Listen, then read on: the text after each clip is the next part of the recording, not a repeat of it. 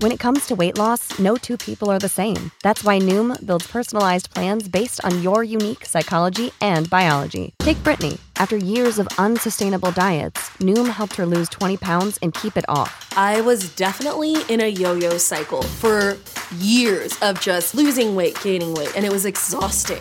And Stephanie. She's a former D1 athlete who knew she couldn't outtrain her diet, and she lost 38 pounds.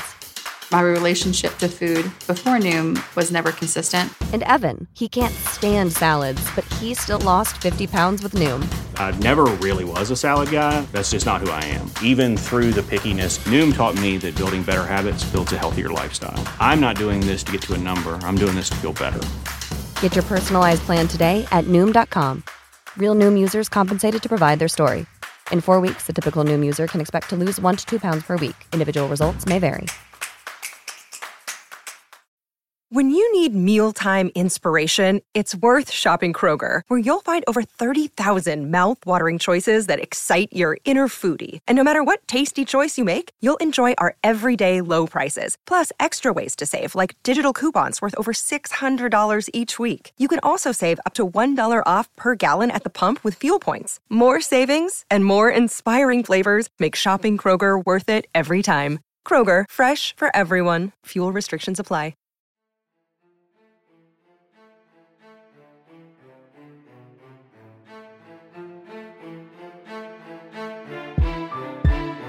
Welcome to the 360 Recruiting Podcast, a podcast for OU Recruitniks, presented by Sooners360.com.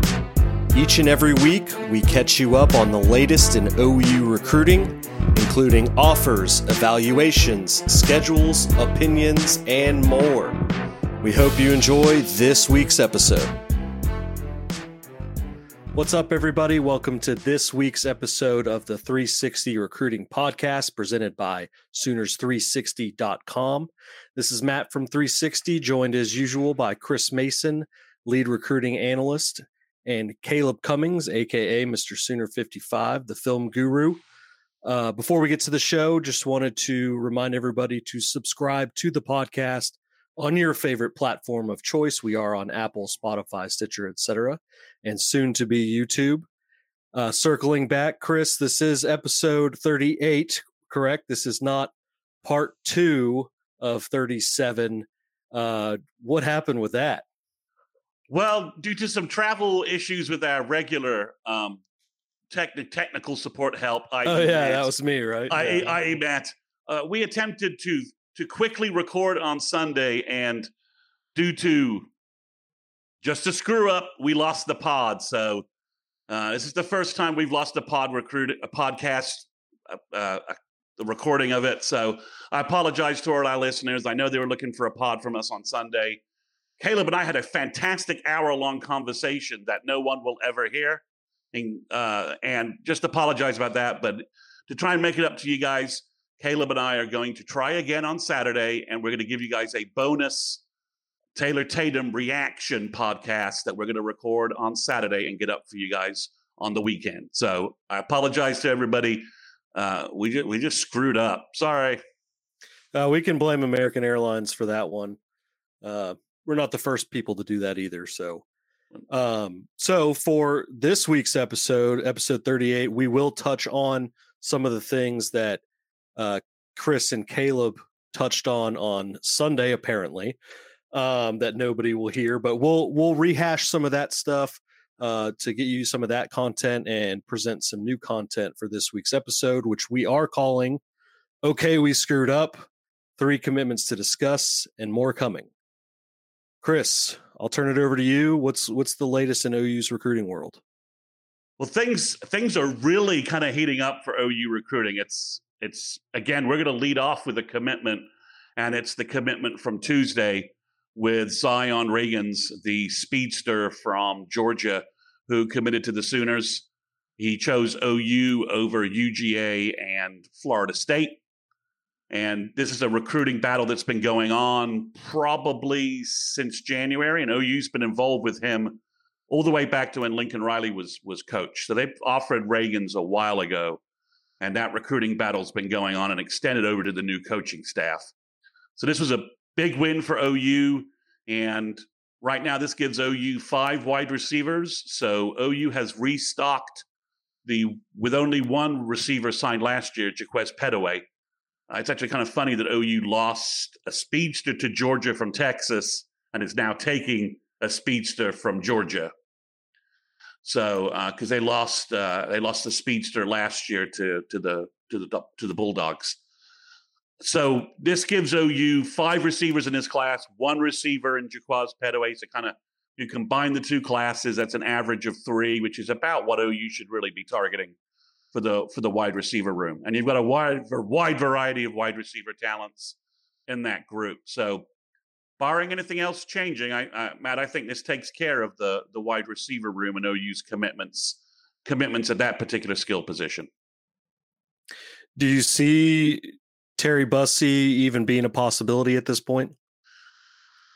Well, it's everyone's he's in the last week if there's only if there's one negative piece of OU recruiting news and it's been a week of positives for the most part the only one would be some of the crystal balls and forecasts for Terry Bussey to Texas A&M so um, that's the only negative news. And look if he can if OU can get it back on campus and forestall this commitment until the dead season the dead month until August maybe, but you know, everyone right now is projecting him to choose Texas A&M, but A&M did pick up another wide receiver and that's kind of where they're recruiting him. So maybe maybe there's a chance there, but it's it's looking like he's he's leaning to Texas A&M and now maybe uh, maybe oh you can work him over the over the over the football season and maybe get him back on campus for another event because he's obviously connected with a lot of OU verbals. But I think if there's one negative piece of news from the from the last seven days. It's it's Terry Bussey looks like an A and M commitment is going to happen before August first, but he has certainly not make it, made any public announcements on that yet. Well, we've had some good news in the last two weeks with Jayden Jackson committing, Davon Mitchell committing, Zion Ragins committing uh, recently this week. Any other positive news to, to, to speak of? Yeah, so so obviously the biggest piece of news we're waiting on, which should occur on Friday, is Taylor Tatum, the number one ranked running back, the consensus number one running back, is announcing on Friday, and everything is trending towards him choosing Oklahoma. Uh, then Eugene Brooks, the offensive guard from Chatsworth, California. Everybody in the industry has picked him to choose OU, including all of the Texas sites and it looked like an OU Texas battle. So that's kind of a tip off there. We're just waiting for him to go public with an announcement date. And one of the weird things about announcement dates going on is everybody is committing right now. So there's actually like a delay in getting graphics from the graphics people that they all use. So it's actually sort of that's sort of the uh, the bottleneck, which is kind of crazy when you think about it. I cannot believe you just spoke those words together. Yeah, I just I saw you.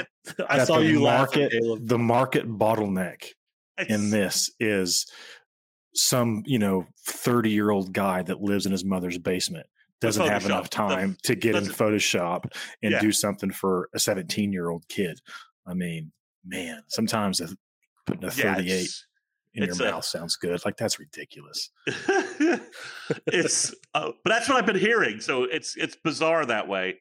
Um, and then um, to continue the good news from an O line perspective, um, new offer Josh Iasosa, the offensive guard from Edmond Santa Fe, is announcing on eight fourteen. I would be very surprised if he doesn't choose OU, considering he's not had a chance to really take any other visits any other places, and the OU offer is the biggest news in his recruiting. Then I was able to have a conversation. We have an interview with Michael Patterson McDonald coming up on the website. He was fortunate enough to give us some time and had a great interview with him. He's still announcing on 731, and he's going to be at the party at the Palace event right before committing. So, you know, read into that what you want, that he's going to be in Norman like 728, 729, and then two days later, he's committing. And then we've been able to confirm, we've confirmed previously, and Danny Okoye confirmed on Twitter that he's coming to the party at the Palace event uh, at the end of July. So, oh, you can get one of their, la- you know, one of their big time defensive line targets who they're trailing a little bit on just because that recruiting has started so late. OU gets another touch point with him and a touch point with him when all the coaches are around, all the, the players are around, and the pros and you know OU commits will be at that event. He has a chance to really bond with the class and kind of you know bond with the coaches a little more because when he came in for his unofficial, it was I can think the end of May, and a lot of you know a lot of players were not around, and um, a lot of coaches were not around either. So, and obviously there were no, it wasn't a, wasn't a, it wasn't an unofficial big weekend, so there weren't other commits around either. So, Danny has a chance to kind of get some, get to get to know the rest of the OU class and and meet some players and kind of get the whole, the real whole dog and pony from OU uh, in terms of an unofficial visit because it'll be a big weekend. OU's gonna gonna do, you know, gonna make a big splash out of this. Chris, do you think do you think there'll be a positive impact? Could be. Uh, you you've spoken with him. Him being around, you know, there's probably a there's a decent sized contingency. I don't know if it's large comparative to every OU roster of kids from Tulsa, right? Whether it's older kids like Andrew Raym, but just the younger guys uh, like Jaden Rowe, uh, Gentry, uh, and Robert Spears Jennings, you think that could be impactful to just, you know, again, kind of driving home, hey, you know, this is uh, maybe where where I want to be. I find his timeline so interesting because uh, his leaders, who he has, right, Oklahoma, Alabama, Texas, Tennessee, some of these some of these groups are are going to be full if he pushes yes. it out until you know late in the year. Yeah, I think um, so.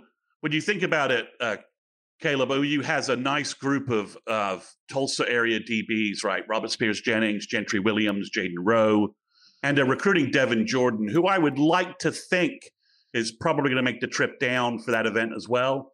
So, yeah, I think there's a good chance that OU is going to be able to say, sort of surround um, uh, Danny with some Tulsa folks and let him know that, you know, we're to, you know, OU doesn't hate Tulsa. Tulsa players don't hate OU.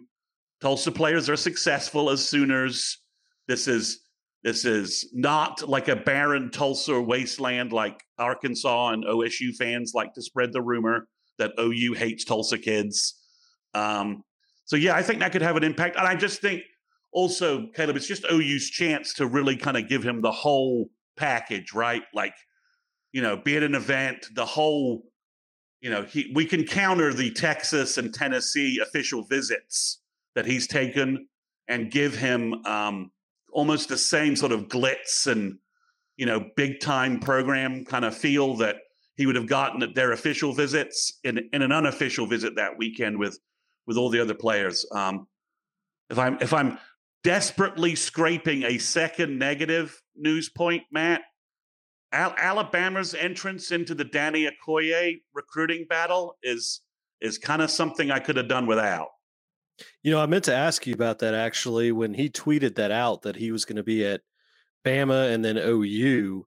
I couldn't really remember if you know Bama's been mentioned in that conversation before. Have they?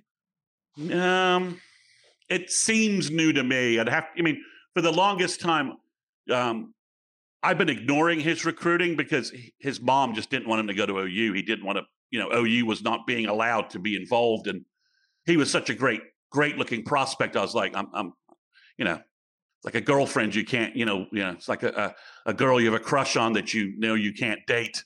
You, you kind of try and put her aside out of your mind to use a bad example there. So I, I won't profess the longest uh, focus on his recruitment, but yeah, the Alabama thing does seem a little new. LSU and Tennessee, obviously, are places he visited officially, and Texas. So his recruiting is starting to become a little bit of a battle royal. But to uh, Caleb's point, OU is, I think, positioned well from a calendar standpoint because, you know, our, our sources tell us that OU views Danny Okoye as a as a five star top 30 type kid. They think he's that good. So OU is not going to back off this recruiting at all. They're always going to have a spot for Danny Okoye, although we'll talk about that in a minute.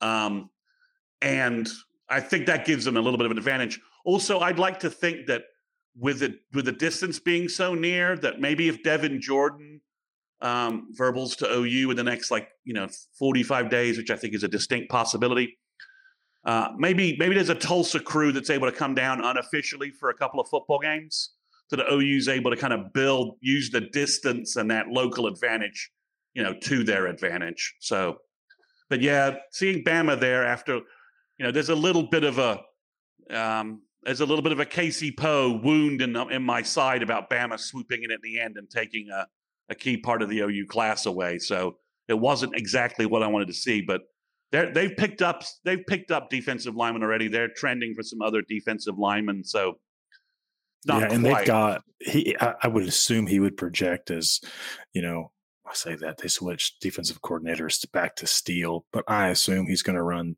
essentially the same defense, right? Which is yeah an odd an odd front that plays out of their nickel the entire time. So it's effectively like a you know uh, your your three four, but it's your nickel. So you've got four you know, four defensive linemen or two D linemen, two edge players on line of scrimmage. They've got three guys in the class right now that are committed as outside linebackers. I don't, I don't, I don't think that any of them are to the caliber of uh, of Danny, but there's also, you know, they're in play for, as always, yeah, any number of other kids. But the concern there, like you nailed it, right, is the risk is when when Nick Saban decides, hey, you're vitally important and I really want you, it's just, it's really difficult, you know, because I think if you're honest with yourselves and you kind of pull back and detach from a fan, you can say, like, he checks every single box, you know, Nick Saban in Alabama that any kid would want. If he looks in the eye and says, I'll develop you, get you in the first round in the top 15 picks, and you're going to win a national title or play for one, all these things, and I'm going to develop you. you. Every kid looks back and says, All right, I believe everything you say and there's a track record that you can do it. So it becomes difficult, you know, but hopefully we'll see if he's if he's that much of a priority. Yeah, and um Caleb, I do wonder, do you do you think Bama's looking at him to maybe sort of do sort of the Da'Shawn Hand thing and kind of bulk him up and maybe make him an interior guy? I don't know. I would think not. You know, Da'Shawn okay. was was was a little was bigger coming out, and I personally like and we something we've talked about like with uh you know, with Williams Nwaneri and in in the whole Georgia talk. Like, to me, I, I would think if you set Sean Hand down and, and you walked him through, hey, what if you'd gone to Ohio State and they'd developed you as a three as a four three defensive end, as opposed to going to you know, Alabama and then turning right. you into a defensive tackle that's 305 pounds. Where do you think you have a better career? Where do you think you go higher in the draft? I think it'd probably tell you. I probably go, everybody knows this, right? Like edge rushers are more of a premium. Uh, you'd go higher as a as an end. Yeah, so I think so. So Matt, that's the only. You know, it was good hearing. I, I think OU's poised well to make a huge run at Okoye, while other schools are going to struggle to maybe get access to him. But Obviously, the whole unlimited visit thing that they passed makes things more complicated here. Like we could see Oregon show up, we could see someone like maybe Ohio State. All of a sudden, they miss out on one of their targets, although they're, they seem to be getting everybody they want on the D line for the most part. So, well, here's a here's a weird question then for you because we're talking about good news. It seems like everybody's got a little bit of good news with uh, Zina Umeozulu in Oklahoma potentially. Tell me if Oklahoma was to if Zina was to pull the trigger to Oklahoma early, earlier than Danny, and let's fast forward and you know perfect world pretend Oklahoma gets Williams Nwaneri, which most people. Even Georgia sites now are saying, oh, okay, maybe we were blowing smoke of everybody's butt. Uh, what happens? Okay, so this is kind of one of our later topics, but we'll go ahead and delve into it right now because the flow's going there. So I've mapped out an OU recruiting class that has five running back, sorry, three running backs, five wide receivers, five O line, so everyone doesn't freak out, and eight defensive linemen. And it would be and and they get Braden Platt and the and they get the DBs everyone's projecting. And it's 28 players. So, with the number of scholarships I think OU will have available, I think OU could just, I think oh, if I'm OU and knowing what I know about the 2025 defensive line class and and some things there, if I'm OU, I think and and Caleb, I think psychologically taking Zina Umeozulu away from Texas is kind of a that's that's that's something uh, you know, that's that's a little bit like, yeah, we're we're we're we're we may be not getting everybody in Dallas, but we're even taking the guy that you should have gotten in the Dallas area. So, yeah. I mean, when you ignore his his his the fact that he is potentially a you know a all all SEC type defensive end. I mean, he has that kind of potential on film. He's he's got the frame, he's got the burst, he's got the wingspan. So I, I think you I think you let it ride and you just keep letting this if you keep landing all these defensive linemen, Caleb, I think you just you ride the heater until it stops. Uh, you know, you touched on one thing I think is uh, interesting. Look at, and I haven't really dove deep into, I guess would be the 25 class, but I think and I think Oklahoma feels the same way. Well, so you said the defensive line class isn't great, right? Well, it's and, and it may not be. It's it's so hard. It's a year away. But here's yeah. the here's the warning signs. One, there's not a like top five defensive end from Missouri just wanting to be an Oklahoma Sooner. So there's no five star.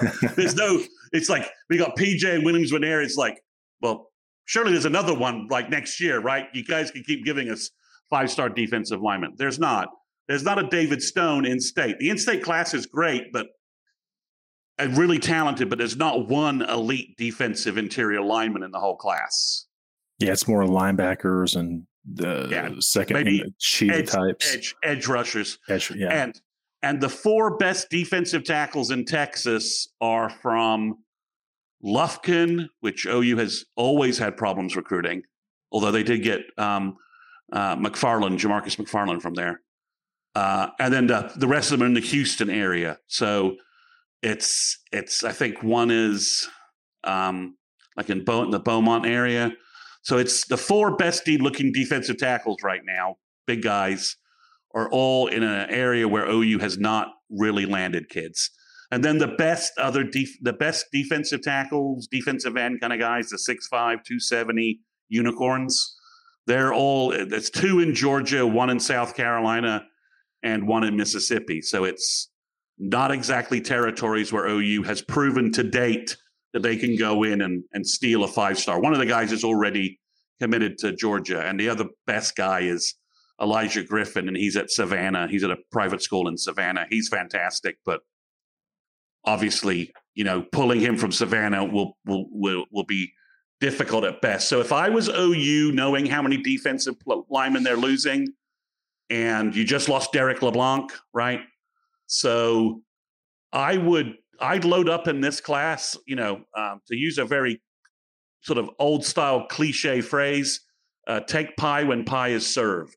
No, look, I, I agree with you, and and you kind of walk through the reasons why. I think, uh, you know, you see a good class right there in front of you. You know, you have a top heavy roster. And, you know, I think the reality is, uh, you know, Bothroyd's gone. Uh, you know, the, the likelihood is potential. Trace Ford has said this openly, you know, in his perfect world, he comes in, he's healthy the full year, has another year where he's close or does lead the Big 12 in sacks, and he, he wants to go to the NFL. So, you know, you could be looking at replacing Reggie Grimes, Trace Ford, Rondell Bothroyd, and, you know, uh, and, and where I think it makes sense is of the group – I I really this is how, how I think of Danny. I think Danny and Williams are both uh, guys that are impact players. They walk in, they're with PJ and Ethan Downs. That's probably your rotation, right? You've got PJ as a sophomore, Ethan as a senior, then you've got two five star potential guys that potentially are in Norman for three years, yeah, maybe four, but three years and off the NFL. So it gives you the ability. Hey, we'll we'll take Wyatt Gilmore and we'll take Zina Umeozulu and we'll redshirt you guys. And then you know once Ethan's gone, now you guys are fighting for it's yeah, it's how you build a roster and and how you yeah. reload rather than rebuild. Yeah, so there's one guy. In, sorry, it's one one guy in Galveston, one guy at Lufkin, and the best player is DJ Sanders I've watched him on film. He looks really good, but he is in he is in Bellville, Texas, which is not anywhere near Dallas. It's sort of in between um, San Antonio and Houston, if I recall right. My, my Texas geography not being like a, a specialty there, so you know, so you know, there's a lot of a lot, of chatter about this uh, uh, Gus Cordova kid. Um, there was a that people have been talking about, and some other names as a defensive tackle from the North Carolina area called Isaiah Campbell that OU just offered. That seems to be pretty interested in the Sooners. But yeah, but it's just it's it's you know and it's like the, the other Lee Summit North guy, right? Yeah, but he's a nose. He's he's okay. six, he's six one three ten. He's probably a very effective nose guard. But you know, when you're talking about you don't when what I'm talking about is you know, I mean, Matt, we've been lucky that OU's been able to get sort of these sort of six foot five, you know, six foot four, sort of elite unicorns, kind of running, you know, big guys that could run that you just everybody wants. You know, the the best ones right now are, like I said, it's it's it's Miami Central, it's Savannah, it's the guy who's already committed to Georgia, it's Hattiesburg, Mississippi, it's Tallahassee, it's Saraland, Alabama. Um, you know, then it's Birmingham, Alabama, and then it's like Florence, South Carolina, and uh, ten, Nashville, Tennessee. That's the like top 15 kids on, on the D line side of things, the bigger D line. That's uh, that doesn't. That, I'm not seeing a lot of wins with those with that geography right now. I mean, OU will be in the SEC, but just being realistic, you know, you know, 18 months out, you know, I mean, we didn't even know who Jonah uh, Onyenwere was this time last year. So players pop up. It's not, you know, it's not a, you know, Williams Nwaneri kind of popped a little bit out of nowhere this time before, you know, the from the last year for the, you know, in the 23 class when we were talking about PJ, we were like, oh, and there's this other guy, Williams, that might be really good.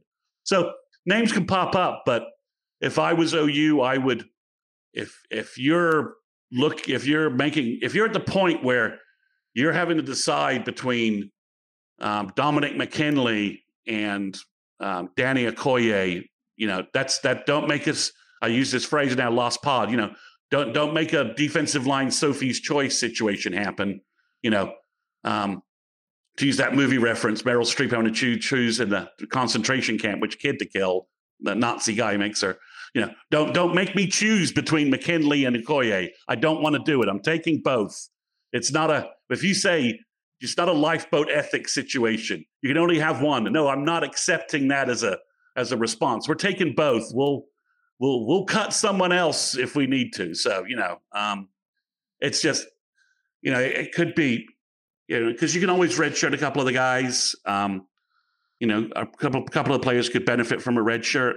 You know, uh, so it's it's if you're in this position, it's like the it's like the Alabama, Georgia, Clemson world. Like if OU's in that world where they're juggling to try and figure out whether to add five star Dominic McKinley or in their evaluation five star Danny Okoye, the answer is both. It's not one. No, it's if you want to go movies, it's a it's a Gary Oldman in the professional when he turns to you know his partner and says everyone, right? yeah, it's exactly. It's like you know we're not we're not screwing around. You know, especially going into the SEC because you know, to to to we're back on another topic. I was talking with um, Barry. We've been doing Twitter Spaces to give a plug for that on Tuesdays, and we're going to do a Twitter Space right after the Taylor Tatum announcement, hopefully. And I was mentioning that you know you want that a top five, top ten class is is you know everybody says you got to have that before you got to have that before you can be a kind of a national championship contender. And I was kind of saying it's to me, it's more that you've got like 10 to 12 elite kids in the recruiting class you got to have like 10 guys that you consider to be sort of elite. And, you know, and then Jeff Ketchum posted this thing that's a little probably geared towards Texas looking better than they should. And he's mentioning sort of like super blue chips. And he never really classifies what they are. But let's just say they're top consensus top 100 kids, right? And when you look at OU's roster right now, he says we have OU has eight of those kids. And I'm betting other than Billy Bowman and Savion Byrd, I'm betting the rest of those are freshmen. So OU's roster needs an infusion of, of super blue chips. So if you can take, if you can land five or six defensive linemen that fit in that category, do that. Which little plug for the site go to the site i ran the numbers of composite top 150 players that texas has signed in the trailing five classes and what we found is about three of them are actually in their starting projected starting yeah. unit. The rest of them have all transferred out or are like Alfred Collins, so they're sitting on third string watching other kids play. So you know, it's uh those are always fun talking points when you can take data and manipulate it and say, "Look, I got the answer I was looking for." Like, okay, yeah, good job. Work work backwards from that. So yeah, yeah. So that's so for a long conversation about positives there, uh, Matt. That's where because things are going well, right? Going well to the point that you know people are starting to make some projections about what this OU class could be. Um, and I do that. Every, I do that every month. We have my August projection coming up. I've already got it open on my desktop, uh, starting to tinker around with it. But yeah, it's it's. We were stalled, I think, for a little bit. I think you know, with um, you know, a, a very good wide receiver, maybe the best tight end they've gotten in 18 years, a nose guard that they beat Ohio State for. I think it's fair to say and possibly the number one running back in the country in two days. Uh, OU's got momentum now. Momentum is moving. Well, before we get to some of those other commits that are coming up uh, in the schedule, you mentioned a little bit ago, Chris. Names always pop up. Uh, Bill Bedenbaugh, we've we've gone over that multiple weeks now. And we, we were asking where where are the new names, Bill? Where are the new names? Well, we we've mentioned one or two of these guys last week, but Chris, do you want to refresh some of these names and uh, this new name that is actually new to me tonight? yeah. So the first name we just mentioned was Josh Aisosa, offensive guard from uh, Edmond Santa Fe, uh, 6'3", 6'4", 200, 300 pounds. Um, we'll let Caleb do a little bit of a, an analysis on him coming up here in a bit. Uh, his offer list, his best offers are probably Tulsa and Iowa State, and some people are looking at that and going, "Yeah." But to me, you know, it, it's you got to look at tape and you've got to look at what offensive lineman can be, because it's it's the worst evaluated, worst graded position by the recruiting services. It just it just is. Tyler Guyton, defensive tackle in high school, and then all of a sudden you know, Bill, I think it is maybe his best evaluation uh, from the portal. Takes one look at him when he hits the portal and realizes there's a six foot seven, three hundred pound guy who moves like a like you know moves like a power forward. Yeah, I, I can make that guy a tackle. So speaking of raw evaluations, and again, I'll let Caleb talk about it more. OU also offered Daniel Akinkunmi from the NFL Academy in London, and we have an interview from him coming up. Um, I think the first interview of any of the sites with him it should be on our site in a, in a day or two. Daniel's a fascinating guy. It's interesting talking to um, a player born in England who started playing American football only two years ago and is at an NFL academy that is starting to produce good college players. So it's an interesting offer. We'll let Caleb talk about it a little bit more.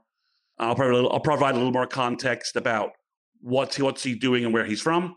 And then the surprise offer is so OU has offered Northwestern commit and quarterback Brendan Zurbrugg. Zurbrugg. I'm going with Zurbrugg. He's from Ohio. And we we kind of thought when OU lost Samaj Jones that, okay, a portal quarterback is kind of where OU would go. But then OU offered Trevor Jackson, who doesn't look like OU's going to be much of a factor with. I think, to be honest, he's an elite eleven. He he his stock rose at elite eleven. I think he's looking to be the number one quarterback at a school, the only quarterback in the class. And then OU, according to two four seven, is looking at Ole Miss decommit quarterback from Arizona, Chandler, Arizona, uh, Demond Williams, who's interesting on tape. It's it's hard to he makes a couple of plays on tape, and you're kind of you kind of con- you can kind of convince yourself since he's like 5'11 180 he's really mobile in the pocket you can kind of like say well that, that's a little kyler like now i don't think he has kyler's arm and he doesn't have kyler's you know just unreal mobility and ability to escape no so it's it, it's funny because i i watched him i thought hey is that is that a little bryce youngish Yeah, uh, yeah, that's another name. Yeah, but the, the, other name I was coming up with though is what is the Penn State transfer that came into Oklahoma and never saw the field, and we all were scratching our head against oh, Texas. Oh, Why? Micah Bowens. Yeah, yeah I thought, or yeah. is that Micah Bowens? I wasn't sure. Who was from? Who's from Bishop Gorman from Gorman. Las Vegas? Yeah. So you know, played quarterback at a good high school. So it's. I mean, they're like flashes, Caleb. Where I'm watching that, I'm like, yeah, yeah, it's like Bryce. It's like, yeah, it's like Bryce. And I'm like, and it even has one play. I'm like, well, that was kind of Kyler like. Wow, how the hell did he pull that off? But um, so there's a lot to work with there, but they haven't offered him yet. But they did offer Zerberg, Zurbrugg. He's a big, long athlete. He's got some good track experience. And the number one thing I will say from his highlights is he does a great job extending the play in the pocket and continuing to look downfield. He's making, I mean, he's scrambling, scrambling, looking, looking, looking, and throwing at the last moment and, and hitting guys downfield. Like, so he does a good job with that. I, I have no idea OU's level, his level of OU interest, but all this tells me that OU wants a high second high school quarterback. And that may be in addition to trying to do something in the portal as well, just because, you know, the previous coaching staff, not to belabor it, really kind of screwed up the OU quarterback room. If if OU, if you know, they they just screwed it up and trying to, and in this portal environment, trying to fix that is is incredibly hard, especially if, as we project, and everybody who follows OU projects that Jackson Arnold is going to be the backup and is going to get into probably get into some games and and everything we're hearing and everything everybody else is hearing is saying that you know Jackson Arnold is looking you know is looking like a de facto starter for 2024 so it's it's hard it's going to be the quarterback juggling thing is going to be it's going to be hard for OU to fix this but the the Zurbrugg kid he, I, he's certainly worth an offer. He would certainly be you know an excellent second high school quarterback in this class. Yeah, no, I, I, I agree completely with you. I think you're looking at, I mean, and well, this is all we are because we don't know a lot of things, right? You're not talking to his high school coach. You're not, you know, you don't know the parents. You don't know a lot of things, but like the things that we do know, right? Is six four, 185, 190 pounds, big kid, well built, 300 meter, I think 110 meter hurdle state qualifier. I think he's like fifth place in Ohio. Uh, plays against good competition, winning team, has a bunch of offers too, whether it's Northwestern. I think he chose between Northwestern and Syracuse and chose obviously Northwestern. Uh, but you know, offers a lot of got a lot of Northwesterns, Dartmouth, Colgate, Penn uh, on top of Power Five offers, just meaning like intelligent kid. So, like if you're betting on traits, you're looking at okay, checks the size, checks athleticism, checks intelligence. Now, get him on the field, put him in a system, see how he processes information. But you know, you've got the ability to have someone that maybe develop into you know really good player. Yeah, you're trying. You're just trying to get a quarterback room in 2025 that has you know, Jackson Arnold theoretically this last year, Kevin Sperry has just enrolled, and you have someone in between that can push Kevin Sperry, uh, that can push Kevin Sperry to be a starter. That you're not just in this de facto mode, a little bit what like Lincoln Riley was doing, like you know, five star, nothing, five star, and the guy just walks onto campus and presumes he's going to be the guy. You want you want some competition for a change. That and um, I mean, for me, like just following and digging into the Lebby tree and the Lebby offense, let's say, right? Whether it's Kendall Briles, uh, Jeff, Art, Dino Babers, all these guys. I could count on one hand, and I'll have plenty of fingers left over in the last 10 to 15 years. How many quarterbacks on any of those teams, those finish the season? Finish the season. And you look at even last year, Tennessee, great year, right? What happened to Hendon Hooker? Boom. They just they go so they go empty so much, and so many of the concepts are you know down the down the field vertical. Those guys take a beating. I guess Matt Corral finished the season, but you know he even against well then he, he was said, he was yes I mean that right? Baylor Baylor like play three uh, the Sika guy I think or the the massive nose guard fell on top of him and he was done. Yeah, well, I remember it was at you know uh, I think one of Baylor's seasons where they were really on a tear. I think it was uh, 15 when Oklahoma beat them, went to the playoff. You know they were really good, but they'd already uh, I forget the kid that yeah he broke transferring. Yeah, yeah. went to Auburn. Five, oh, yeah, five star kid. Yeah. Yeah. Jarrett Stidham. Jarrett Stidham. Yeah, Uh, OU beat him up. yeah, and, and they end At up finishing. 15. Yeah, they end up finishing the year against both Texas in the final game and then against uh, North Carolina in their bowl game, having to run Wildcat. And they had a receiver that was high school quarterback. They, I think they ran for like 600 and some yards on North Carolina and won that bowl game. But, you know, just all that in a long way to say, like, unless Jeff changes things, particularly as it relates to protection concepts, which Bill probably has a hand in, obviously, then you, you better you better stack a quarterback room. Yeah, so it's it's it's looking like OU. I'd love for OU to get a second high school quarterback and also find someone in the portal. I just don't know. It's hard because you don't want to. You know, I'm, I I don't want to. You know, I don't want to kick someone when they're down, but you've got to get something better than um, Davis Beville in the portal if you're going to try and do that. You just do. I mean, I mean, let's just call it what it is. I mean, he he struggled terribly when given an opportunity last year, and and he and we all think he's now the third string quarterback behind a behind a true freshman, right? I mean, I mean, the spring game certainly gave the indication of that. So, so yeah, the, the quarterback thing is going to get a lot more interesting. Matt wouldn't shock me if we if as this season went on, if we didn't see a couple more names kind of pop up, like with some of the maybe some of the chaos that goes on in college football, we didn't see a, a name or two pop up. All right, well, we'll keep an eye on that. Stick to the board as well for these names. They're popping up left and right. Uh, before we get into a deep dive into some of these newest commitments with Caleb, Chris, real quick, what is the commitment timeline coming up? Okay, so we already mentioned Tatum and Michael Patterson McDonald. So the next big name that has an announcement date, it looks like Williams Nwaneri is sticking with the 8 1 announcement date. And to what Caleb was indicating, everything is kind of saying Oklahoma right now. We were pretty confident about that after his visit with our sources. It's just, it's been a little time since then. So that's trending very much positively for OU. And let's not undersell this. He's the number one rated player on the on three composite. And I, the last, the last guy I could remember OU getting that it was the like a definitive number one player in the country was just this this this small guy that has a small nickname called um, uh, Adrian Peterson. So that kind of that kind of bodes well and and that and then Caden Durham is going to commit 825 after his game with South Oak Cliff, I believe. And that's very much trending to be LSU and OU. And I you could convince me it could go either way on that commitment, and we'll see what happens. I'm I'm wondering if the Taylor Tatum, if Taylor Tatum chooses OU, if that maybe impacts Caden a little bit. It's one thing to theoretically be the the second running back in a class or the third running back in a class. It's another thing to actually be um, behind the number one composite running back in the in, in, the country. So we'll see what happens there.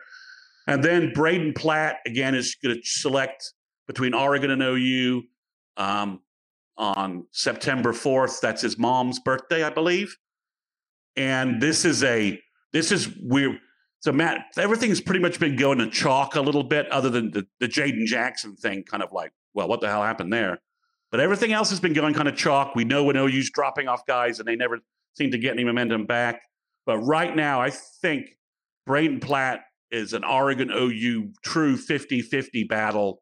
And if he doesn't tip off anything in terms of visits before the dead period kicks in August 1st, I think it's going to be a interesting back and forth on on on you know distance would tell you Oregon. Track and field's also a weird factor.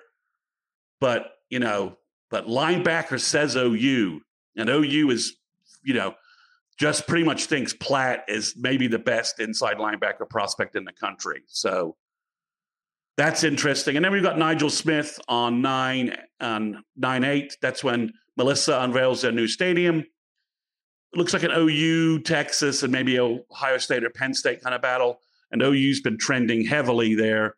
His Twitter traffic after Jayden Jackson committed was awfully. I'm I'm awfully like I'm an OU commit like. If you want to read too much into social media. So that's where we are. We're waiting on, I think, Eugene Brooks sometime in the next month. Probably Grant Bricks before the season starts. And we're obviously again waiting on David Stone. It's just what when's the date? Give us a date, David. Well, some dates that have already passed, especially recently, Zion Ragins has committed to OU, as well as Davon Mitchell and Jayden Jackson. So Caleb, let's do uh, let's do a deep dive on your evaluation of these guys, and we'll go ahead and start with the latest commit in Zion Ragins from Georgia. I mean, oh, I hate, I always hate giving like certain comps, and like this one's such an easy one in every way, shape, and form. It, but it's really difficult. It's Malcolm Kelly, right? It's Malcolm Kelly. That's just... yeah, six four and a quarter and like two twenty. Uh, it, it's Hollywood Brown, and and Barry did a pretty good job on the board, and and I pulled up some uh you know some some cut up, some gifts to kind of give an idea of it. But I mean, even his stride length and his gait, everything you know, it, how he looks in pads, and almost an oversized helmet because he you know is is a lean guy. Everything about his game just screams Hollywood. Uh, you know, absolute elite burner. Uh, but he's not he's not a one trick pony in that you know you watch what the, his high school team does a lot of and they'll put him in the backfield get him the ball really quick you know and uh, on the perimeter put him in the slot you know throw quick screens to him and then clearly it's it's it's some deep balls. But he just runs by everybody. I think he's got 100 meter times at 10 2 2 uh, as a junior. Uh, I think he's two or three time uh, Georgia state champion in the 100 meter. Uh, he's truly, you know, an, an elite, elite sprinter. And, you know, I talk about this a lot. I think it's probably we can talk about this if we get into, you know, rankings and how they do that. It's one of the holes for me in the ranking systems, you know, because if you're an NFL room, if you're in a, you know, if you're in those, or even in college, right, like you're putting your board together based on fit right? Not only character fit and things like that, but scheme fit. And like Zion Ragins, you know, in this offense that Oklahoma runs, he's just an ideal scheme fit because so much is built on let's try to stretch you vertically, let's try to stretch, you know, and stretch you horizontally, get guys in space one on one with these choice routes. And uh, you know, if if he eats up the cushion on that DB, it's go vertical, right? Just get going. And he's got the ability to do that against you know most any uh, corner. And we saw what happens when you try to play off coverage. Was it in 2014 in Norman against Baylor against those choice routes? Go ahead and play off coverage. We'll just against, throw a against those their, their, track wide receivers too. Right? Yeah, I mean, yeah. We'll just throw an eight yard hitch and take eight yards down the field. You know, all day, all day. Uh, so yeah, it's he he starts to add. That's why I really and I know a lot of people don't probably KJ Daniels, I think, is one of the forgotten guys of the class. But when you look at the wide receiver class as a whole, and people can say, oh, I'm a little bit concerned about Carry On because he's so big. But you look at what they've added as a whole of a unit, and they've got it's really unique. I think they did, they've quietly done an unbelievable job with that wide receiver room of completely reshaping it and adding various pieces and various tools to be able to counter. Okay, you want to play off, right? You know, play off this guy right? Oh, you want to, you want to crowd, you know, and, and work him. All right, crowd this guy. It's they've they've they've done a really good job. I think Ragins will. Uh, it'll be interesting to see. I never would have guessed that Hollywood Brown would have made as fast of an impact as he did his first year out of JC and Norman. He was, I think, what they said he showed up like at 154 pounds or something, you know. But and he was yeah. only and he was only OU only took him because oh, his eye escaping his name. He went to TCU and ended up with the Eagles instead. Oh yeah, and, he, and he's not Jalen Reagor. Jalen they Only, they only took him because Jalen Reagor flipped on OU and went to and went to TCU instead. OU's like, well, we need another speed receiver, and they we need to add speed to that room, and they went and, and got first. So the one yeah. thing that annoys me, Caleb, rankings wise, is that um, Reagan started the year around like number 73, right? Oh, really? Okay. Yeah, like in January, he was like number 73 in the country. And he steadily dropped while no one, you know, he's dropped like 120 spots while no one's mm. played football and no one's really tackling him, right? He's gone to some camps. He looks smaller, right? Yeah. And some of the some of the camp settings, some of the DBs are probably, you know, are probably manhandling him a little bit. So he's dropped. But I'm like, I've watched all three of his years of highlight film. He's just, it's like, what are you, what are you guys doing? In, in pads, no one's putting a hand on him. Yeah, and I don't even know if he's gone. I don't even know if he's been like worked or covered at camps. I think you know in maybe some ways maybe he skipped the same. Maybe he skipped the camps, but it's yeah. like it's like all of a sudden everyone's like, well, let's just forget his film. Let's just forget him blowing past Georgia high school football talent left and right, and yeah, and, I, and, and drop him because he's small. I think for the recruiting sites, it becomes similar to what you see in the NFL draft and the run up, with all yeah. the talking heads, not so much with the, you know, guys in the room that are doing the decision making, but with the talking heads, they'll talk themselves in and out of moving players wherever based on any trait. And I think you probably, that's what it is. They start looking at Ragins like, oh gosh, he's 5'9 and 150, 155 pounds. That's really too small. You know, this other guy over here is six two and he's, you know, two, he's 195 pounds. I was like, yeah, well, the other guy runs like 11 1. He runs 10 2 2. Like the other guy doesn't separate. He separates from everyone. Right. It's so, and again, again, like, Gary Oldman, Gary to, Oldman, try to try to tackle this guy is a little bit like send everyone and and you know, Matt, I watch his highlight reels and there's like defenders have angles on him left and right, and it's it's and he's just like he's just uh, blowing, he's just blowing. They're like they're not even tackling him. I don't think he got like tackled like he may have got tackled a couple of times on like some real simple plays, but most of the time it's like his first highlight, he's taking like a swing pass, he's running past everybody, and there's one defender waiting on him, and he just sort of goes, and he just and the guy just like loses his mind trying to process how fast he's going, and he just he just just he just he just jukes past him, and then he's like, yeah, you, you're you're not you're not catching me, you're not catching yeah. me. Just the burners on it. I think he's got the potential to be absolutely on wheels in the slot in those really wide splits that Oklahoma yeah. utilizes with because yeah, you nailed it right there, right? Like you've got to give him room now because in the slot he's got a two way go on you. Like he can run that way, so you're going to have to keep that safety further inside. Well, guess what? Now you know is now Zion Kearney or you know, uh, or Jacques Pettaway is on the outside and they are one on one. There is no help over the top, you know, and that's, hey, we're going to take shots. It's like the old Raiders, right? It's like, ah, we're going to take two a quarter.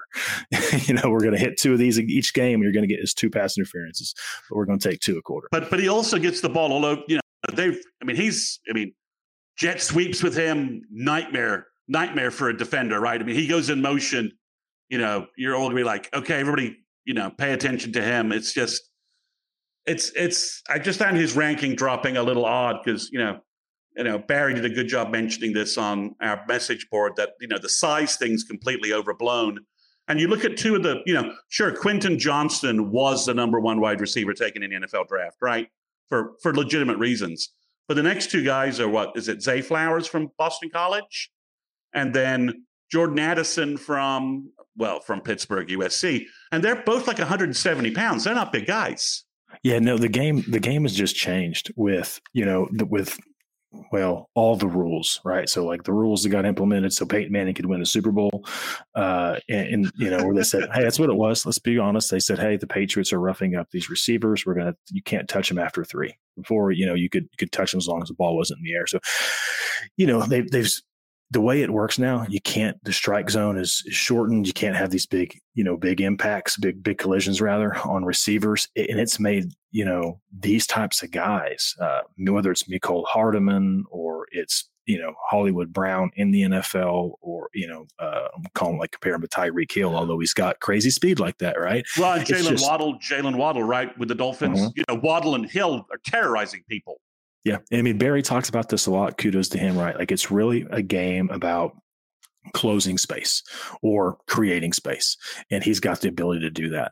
You know, whether he turns into a guy that's a thousand yard receiver and a first round draft pick, or if he is just that piece of the puzzle that you know complements everybody and is an impact impact guy because of that trait i think i think you know it's a win for oklahoma either in either scenario and he's not like this you know, uh, track sprinter out there can only go from point A to point B. He's got a, lot, a lot of natural fluidity in his game too. Uh, Chris, you mentioned one of those plays where he's in the open field and the defender's trying to get an angle on him. he does a really good job of of not uh, allowing a defender to square him up even with the speed you know he's got he's got good hips he's got good patience he can he can kind of throttle up and down a little bit um, so he's not just this track burner uh, like uh, Trey Franks, not to throw a former Sooner under the bus. Uh, legit track speed, not a great football player. I think Ragins Franks, has a little bit more of that. And to your point, did Trey Franks never looked like four three to me in pads, right? But this guy in pads, he, I mean, he looks, I mean, he looks fast. I mean, Gabe Ikard and, and Teddy were talking about him today, and they're like, man, that kid is is fast. I don't know what fast is, but that kid is fast. And it's like, you know, sometimes you just speed guys don't the speed doesn't their track speed doesn't translate onto the football field. To me, his his speed is just all over the place when you look at his uh, his highlights. Yeah, he's he's a good uh, model for that old saying, right? Like you get scouts that will tell you when you know don't care as much about what guys run at the NFL Combine because fast guys run fast. Yeah, that's that's Ragins. He's fast on tape and he runs fast in you know track or wherever else. He's he's just fast. Well, these next two guys we're going to talk about aren't quite in the same category, especially Jayden Jackson, uh, but that's not a problem for him.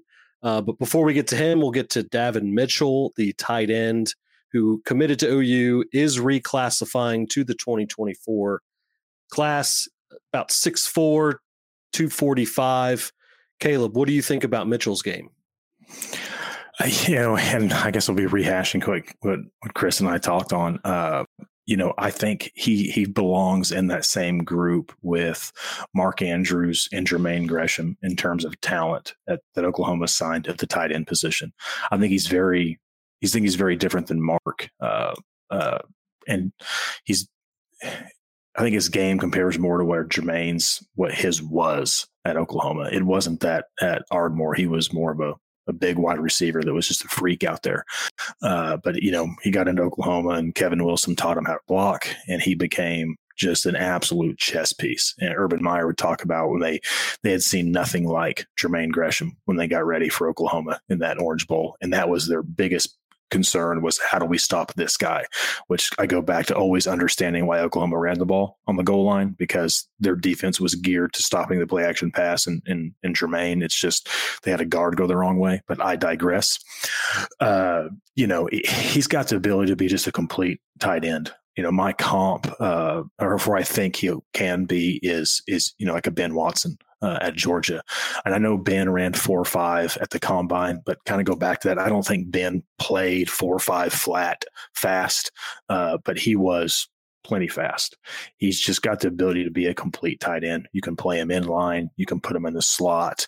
Uh, he can he can muscle up and run through safeties and corners. He can run away from linebackers. He can block. And the thing I'm most interested in is just seeing he's so young where he goes physically you know, because he is 6'4, 250. But there's that picture floating around of him standing next to Jason Witten at the Oklahoma camp where there's, you know, Jason and DeMarco he looks, good friends. He looks like 6'6, 6'4, 6'5. I mean, he does. He looks as big as Witten. And I looked yeah. up. Yeah, Witten measured like, I think, 6'6 at the combine, you know? And so, like, I don't know how big this kid is. And you look at him physically, and, and, there's pictures of him working out with his shirt off, and like he's still just developing. I think he probably won't end up 275 or anything like that, but you know what he's going to be physically. Uh, you know, eh, I don't know. Like he may have, I think he's got the potential to to exit Oklahoma. Again, he's coming in. I would put him right there with Jermaine and Mark uh, and Mark Andrews. I think he's got the potential to exit right there with them, you know, in the same breath, which is saying a lot because, you know, Mark Andrews, I mean, Jermaine Gresham made, I think, a couple of Pro Bowls, first round draft pick. I don't three, Mark, three, three contracts, three NFL contracts, three NFL contracts, you know, and if not for, I think I can think it's safe to say this, it's pretty, pretty well known, right? Lincoln Riley had some negative things to say about Mark Andrews in the pre-draft process. It's one of the reasons Mark holds a grudge. Uh, kind of he thinks it pushed his stock down. He, has some words about you know uh, him like. but he's he's exiting what he what is he sitting on? Like he's highest paid tight end, I think, in the NFL. He's you know multiple time Pro Bowler, All Pro type guy, arguably the best in the NFL. So that's all, all doing this why while he while managing his diabetes, right? I mean, oh yeah, he's a like first ballot Hall of Fame, like just story. Uh, you know, we'll see if he can make it on the field, but he's he's on that track with the career he's having right now you know, and I think we talked about this a little bit, right? And you'd bring up Travis Kelce as like a, hey, there's, you know, these are maybe the two best tight ends, and it's like, ah, and one of them plays in a with a run first quarterback, the other plays with what, you know, if he keeps on this track. Well, and and the, you know, and Andy Reid, Andy Reid always has had, has had all pro tight ends his entire coaching career, right? I mean, he's great. He's great. At, at, those, with the yeah. with the with Green Bay, Philadelphia. I mean, he's always just part of that, you know, yeah. in, in, a certain way, part of that Bill Walsh tree, right? Yeah. Uh, that you'd go back to coming from, you know. So yeah, I mean, he's he's got the potential to be, you know, he should be a five star, and we can get into that conversation of how all that works. But he's got that first round type potential.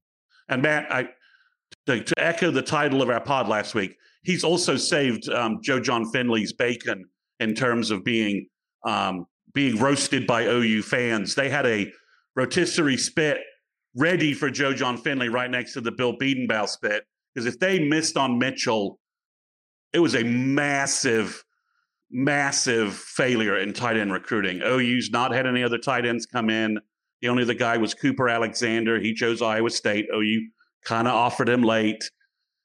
Joe Jon Finley didn't get visits from Jadell, um, Jaden Riddell or Carter Nelson, the two other sort of in region tight ends. We weren't able to steal another tight end from Nebraska. So, Matt, this is not only saved, you know, a lot of criticism for, for Joe Jon, but it's also filled, I think, the number one roster gap looking for 2024's roster overall. That bringing in this guy who says he's going to enroll early, uh, he he's a threat to. If you're asking like who could be the freshman, the biggest impact freshman of this class, and knowing some of the guys we think OU's going to get, I might still say Davon Mitchell. Which is wild to think about because not only is he reclassifying to a year early, he's claiming he's also enrolling early. So he'll be on campus, you know, 18 ish months before he really should be graduating, be. Yeah. right? And Caleb, you mentioned what's his body going to be like? Well, when you're you know 17 18 19 that's kind of that age where your biggest transition happens and if he's having that transition all on campus with Schmitty, he could be a 20 year old NFL early entry, right? Without a doubt. I mean, with, without doubt, like it's, you know, uh, harken back to again that, that seeing him just physically standing there with, uh, with Jason Witten, but it was you're, Hall, going, potential Hall of Famer Jason Witten, right? We're not. I think he not, is, isn't he? Or he, he will be. It he will he's, under, he's, a Hall of Famer. We're not yeah. underselling that Jason Witten is like. I mean, you know, he was 6'6", 260 and ran like a four six in the combine. I mean, this is this is like elite. I mean, this is like elite territory we're talking about here. Well, yeah, just I mean, just you know, again, like just kind of sizing him up, like because Witten's a he's an interesting one. Like I, I know like some scouts that would have told you like they scouted him coming out of Tennessee. They thought, eh, he's he'll he's not going to be a great player. Uh, but you know they watched him as like this guy's open all the time, makes every catch, does everything right. Yeah, and will put on a gold jacket. But just seeing him, you know, standing there physically with a guy, and I'm looking at it right now, you know, Jason Witten at the NFL Combine was 6'5, three quarters inch, 264 pounds, uh, 32 and a half inch arms, you know, and just under 10 inch hands, nine and seven eighths. So, I mean, just looking at him physically standing next to him at 17, he looks every bit of six foot five. He's bigger than his listed six four. He looks that 250, really lean. Yeah. And I mean, to your point, like what is he going to be in two years, three years, and for all of for those, you know, all that for all that time is going to be under, you know, Oklahoma's uh, nutrition staff under Schmitty. He's yeah, he he's a he is a unique guy. He he's unique physically. That's and again, that's why I go back to I think from a trait perspective, why I would say he's he's he is a he was a five star in the 25 class and for me he would still be a five star because of the traits well, maybe that's a good segue into the the ranking silliness, as Chris put it in our notes. If you're a five star, you're a five star, right? Apparently not, unless you're Quinn Ewers and you're at the most cerebral, difficult position where skipping a year of high school is maybe the last thing you need to do. Yeah. At, quarter, actually... at, at quarterback, right? I mean, like, you know, we I still think Spencer Rattler was hurt by missing most of his senior year of high school. You know, and Quinn Ewers skipped it, went to Ohio State, did nothing, couldn't really break into there. Um, you know, but but all the sites they re I mean, I look back and they actually reclassified when he reclassified, they ranked Quinn Ewers ahead of Caleb Williams, which is just like now you just that, that's like the funniest thing possible, right? I mean, it's like how in the world could you have viewed Quinn Ewers missing a year of high school being better than Caleb Williams? It's just it seems just crazy. And some of the other guys too, uh, Lebbeus Overton comes to mind, a little OU connection there. Yep. Um, he they ended up being they, yeah, they kept him five. Yeah, yeah, yeah, he went from like third to 18th. Okay. Who was the DB that we were talking about the other day too? Tony Grimes went yes. to uh, he reclassified yeah. this summer From, and went um, to North Carolina, and he's now transferred to Texas A and M. But yeah, you you really hit on something like I didn't even think about Chris, right? The Quinn Ewers because it, apparently this is my understanding right the way they project if you are a five star i remember josh saying this way back in the day i think it's changed was hey are you there was two parts are you a program changing which is that's kind of, that's really changed because the number of guys that have done that it's like oh reggie bush did that at usc and adrian peterson did that at oklahoma and you know that's been about it. Maybe there's a quarterback on Tim Tebow, maybe did that at Florida that was like program changing because that's you're talking transcendent off the field as well as on the field. But it's really been are you do you project to have the traits to be a potential first round draft pick, right? Do you have that type of ability to to be that guy? You know, and I talked about this on the on the pod that we didn't get you, you guys in here, but like I thought Matt Nagy made a really good point. I know Stetson Bennett, this is on Twitter, and Stetson Bennett like fired back, but he was probably guarantee you drunk. He, the dude always is. And he'll be doing the same thing this fall that we're going to be doing come NFL Sundays, and that's watching the games from the couch. But like he, the point Matt Nagy made was the NFL is a game of DNA right? It's a game of like physical traits, and like 90% of the guys in that league, it's just he used Ziggy Ansah as an example of a guy that didn't play high school football, came into the US from Africa. He saw him like as a freshman at, at Utah and thought, hey, it's a weird, yeah, it's a it's a good looking athlete, but watch tape. Nobody hears it, you know, future first rounder. Saw him in five months and said, Oh my God, that guy's a future first round draft pick because of all the physical ability. You know, Overton fits that. You would say, hey, he's got potential. You know, you know, at Texas A&M, maybe that's why you keep him there. You know, Grimes at North Carolina, you're six foot and 185 pounds, and you're on four three as a corner. You've got that ability. The one position that is less about like the physical overall traits and it's much more cerebral between the years and can you process information and make good decisions in a very short time frame is quarterback. So for Quinn Ewers to continue to be a five star, it's, it's pretty interesting because like that would be one of the things you would look, you know, look like Bill Parcells list of the things you want from a first round draft pick. And it's top like five things of his 15 or whatever all relate to character and decision making it's it's not so much you know do you have a house or for an arm because you know there's a bunch of Jamarcus Russells and Jeff Georges out there, right? There's not a whole lot of Pat Mahomes uh, that have all of it.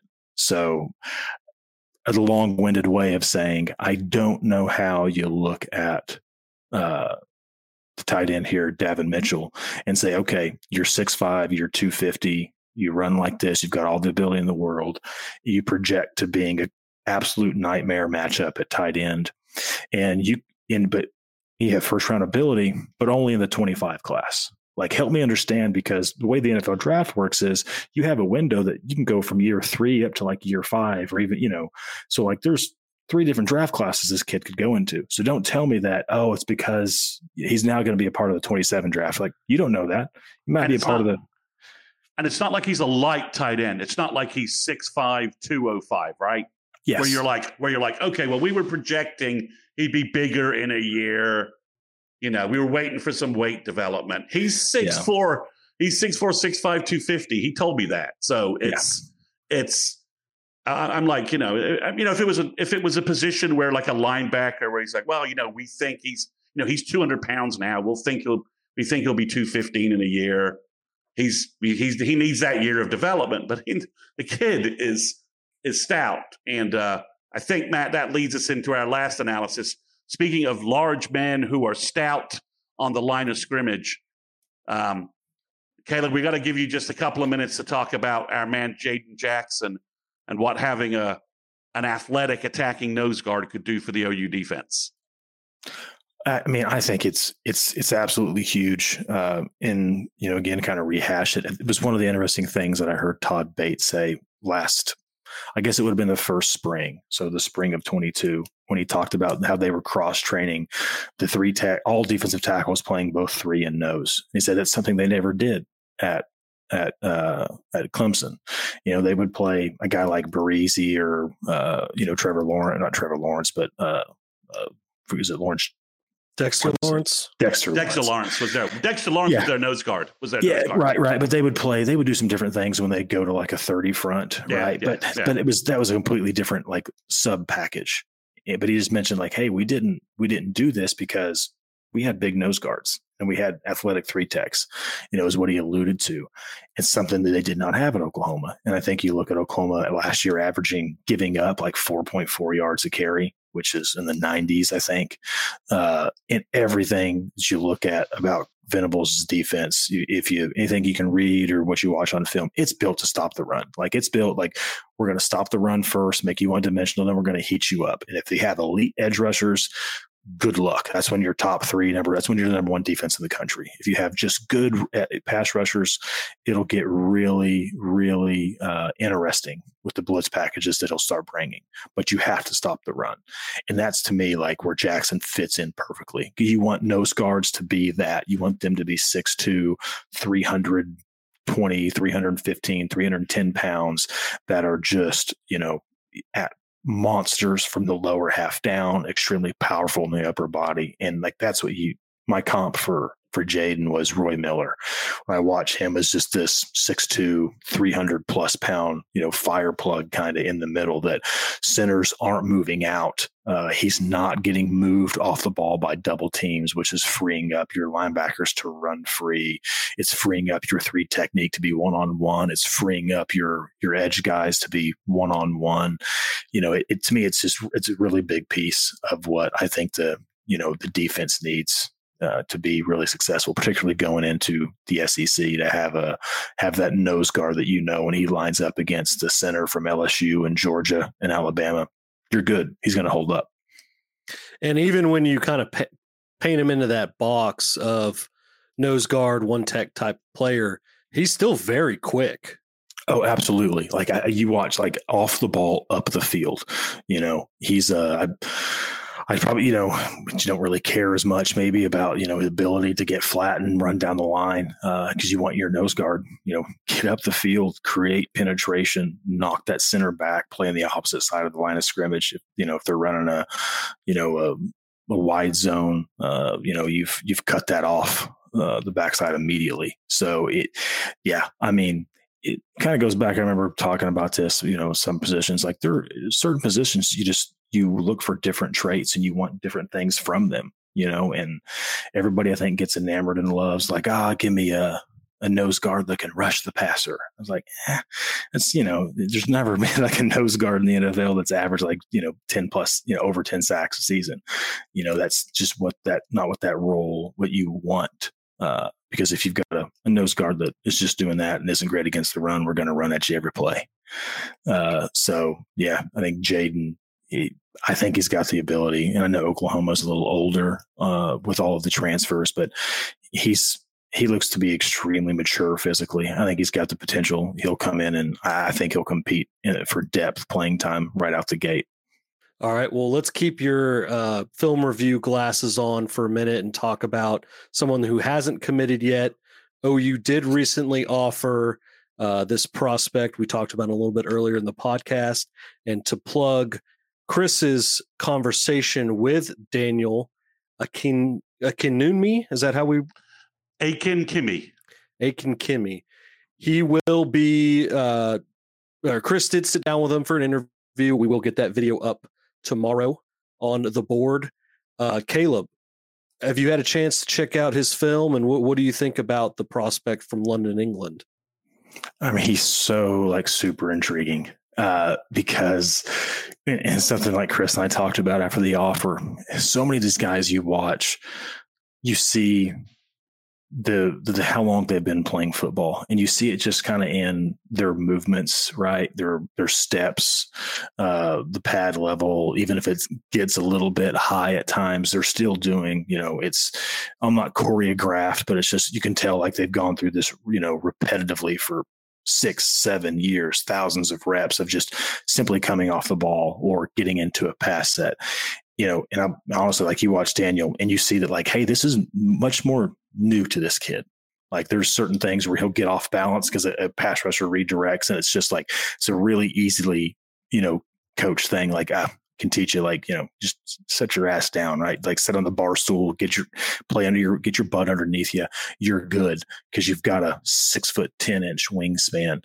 Uh, but yeah i mean I, when i when you watch him like he's i see why baylor in Arkansas, in Minnesota, in Boston College, in Ole Miss, in North Carolina, and Texas Tech, and uh, you know all these schools have offered him because again, it kind of goes back to like all positions, but offensive DNA, line. right? The DNA, right? It's yeah. NFL DNA. Yeah, it's like what you're looking at is like because you, you're always projecting, right? It's like, hey, I, you're going to coach you, and we're going to develop you, and we're going to teach you. Do you have the pieces that once we put you into the our puzzle, it all fits together, and you can excel? And he he's got all that. He's an athletic guy that moves really well. He you know, has an unbelievable wingspan. I think he could probably play right tackle or you play inside at guard. And yeah, I, he's just, he's extremely intriguing. Uh, yeah, I think you joked about a little bit, Chris. He's, he's got the makings of one of those guys that you're watching the draft in like four or five years and you see him, he comes out of London and you're like, you know, he's, you know, like what, what in the world? London? Where, where did this, where did this guy come they, from? They they they flash to like the camera that's in like in England with his family members. It's like the first, you know, I mean, because he has that, you know, I think he's so raw looking, but considering he's only been playing um, what I had to term with him American football for two years. Yeah, he looks for only having played football for two years. He looks actually, it's, it's actually, I'm actually surprised it wasn't like, you know, I hate to say it, like worse. Like I was expecting to look at his film and be like, okay, yeah. I mean, it's interesting. IMG wanted him to play there this fall. They asked for him to transfer. Um, as you said, a number of American universities have offered him.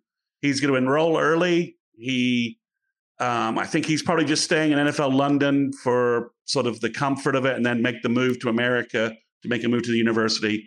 Maybe his parents are. I think his mom kind of wants him to make that one one transition, not two transitions. And you know, to a university where there's a full support system. And you know but it's funny because he's he's he's gra- in england he's graduated from high school. Oh wow. Okay. Because because the english system's just the europe you know the english british system's just different. So he's taking you know sort of what you know post graduation classes. He's he's done what in england used we used to call o levels which the harry potter movies stole to say ow levels or the, the or, or or or the Rowling in the book stole that. You know, everyone in England, every, every, every, everyone in England has a chuckle over the owl levels thing because everyone has, you know, went through their O levels. My brother took his O levels when he was 16, um, when we were still when we were still in England. So he's a just an interesting guy to talk to. He was cognizant of the fact, oh, you got Jayden Jackson, which I which just sort of tells you how small the world is with the internet now that he knew, oh, you got a defensive tackle. I was like, oh, okay, all right. Um, so it's he's a. I, I mean, again, you know, I've talked to Daniel Okoye, Nigel Smith, Davon Mitchell, all these guys, and Matai, Matai uh, Tongoe, you know, and all these guys are just really well put together. You know, you know, very you know, seem to have everything, you know, going for them young kids. And I'm just like, man, I'm not, man, when I was 17, I was, I was not this, you know, people be interviewing me. I'd have been like, yes, um, no, um, yeah, you know, it's just, he's just, he was very gregarious. Just, obviously, I mean, he's telling me he's too big to play rugby. Uh, he's just dragging people around. Um, and the guys were like, "You got to find something else to play, man." Um, but yeah, it's just Caleb. It would be a, you know, kind of, you know, I talked to the kid. I'm cheering for the kid, obviously, uh, but it would be just a classic story that you know only started playing football when he was 17 years old in London, and you know, at the London Academy, and uh, you know, then like went to, you know, went to Oklahoma, you know, became an all SEC offensive lineman, and now you know, first round draft pick Daniel Aiken, you know, Aiken Kumi, and you know, and and then you know, and you guys can say we we talked to we talked to that guy when he was nobody. Um, uh, it, you know, it's, it's interesting. You know, but you talk like it's funny. You can see that like when he does certain things. Like I don't, I've watched a little bit of rugby, not a lot, but you can see like some of that crossover, like when they run zone concepts and he's just running off the ball, you know, just engaging guy and running is more of a scrum, right? Looks it looks natural, It looks really comfortable. You know, when he's getting in his pass set, you can tell like, hey, he's, you know, he he's he probably learned that footwork six months ago, eight months ago, ten months yeah, ago, whatever yeah. it is. You know, it's just it's so new to him, but all the tools are there, and like that's probably why he's so intriguing. Is you know, for all the whether it's on the board or you know consternation and it's and it's all fair right when you talk about like the number of guys bill has signed or what are they ranked all of that stuff like all, all that's a different conversation to have but when you talk about like hey developer and a coach and a teacher he's up there with you know any of the offensive line coaches in football. And so it, it's it would be a really interesting pairing you know for for daniel and bill because uh, it sounds like such a mature kid would probably take to bill's teaching and he's got his head on his shoulders and he has that goal of knowing where he wants to go. It'd be it'd be interesting to see what he developed into at a place like oklahoma. It's like the rawest like we're always saying just give bill raw meat you know to be really crude right? Just give him the raw stuff and give him a lot of it, right?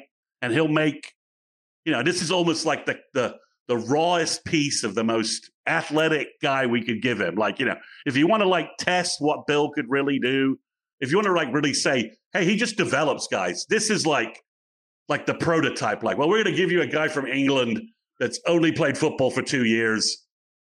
Go make him an All American, and Bill be like, "What are you doing to me?" And then like gets him, then sees him. He's like, oh yeah, I can do that. Yeah, I know. You know, you know, works him out. It's like, well, he's got a. Well, I don't have to unteach him a hundred bad habits from bad off, you know, bad offensive line coaches. Yeah, yeah, I, I could do that. It's like a, you know, it's um, it's like a, um, uh, you know, it's like a classic musical where you know I can make, I could, I could turn this person into a into a musical star. Just give me, you know, this raw person into a.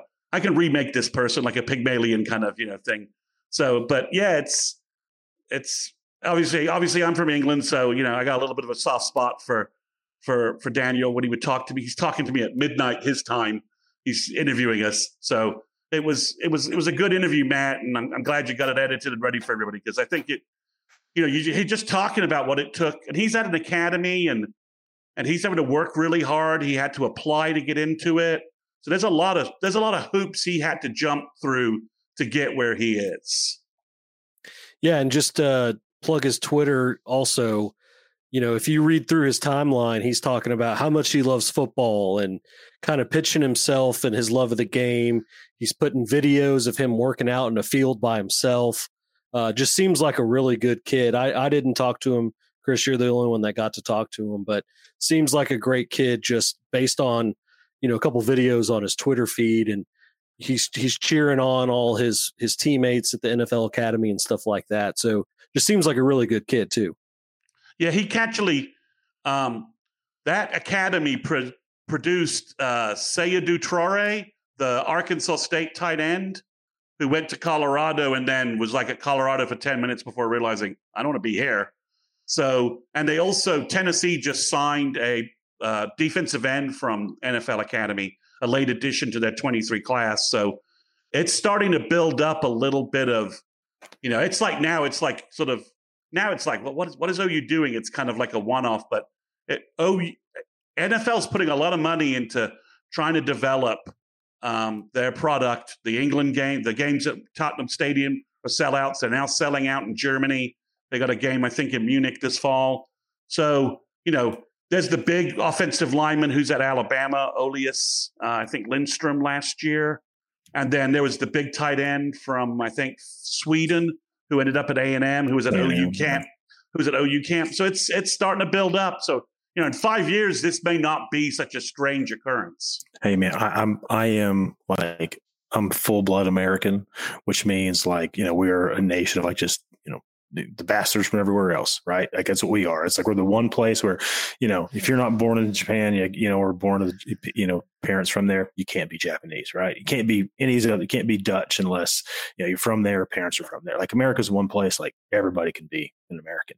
And one thing the other we also we love is like an underdog story, like someone coming at from oh yeah yeah yeah getting it. So I mean, like I'm, a, I'm I'm on board. Like you get a kid from where is he from originally? Like uh, well, his grandparents uh, emigrated from Nigeria. So his mom he was he was born in England. Okay. So, but his obviously a- Akin Kumi Akin Kimi is you know that's a Nigerian last name. So um, he has a great English accent, so it would be just it'll be just absolutely it'll be fast. If OU could sign this, if he wants to go to OU and OU wants him, I mean, like the first day of interviews will be just like classic, where they would be like, "I'm sorry, could you repeat that again?" I've already tried to warn him about you know um, that he won't be able to find all of his favorite English candies over here and stuff like that. But it's it was he's a he's a he's a neat guy, and it would be it would be a beautiful story to track, and especially if it somehow went the right direction. You know, I mean you know, I'm, I think I've got my movie treatment ready, you know, to to file that story first. You know, you know, I, I you know, I spoke to Daniel when he was just a six, you know,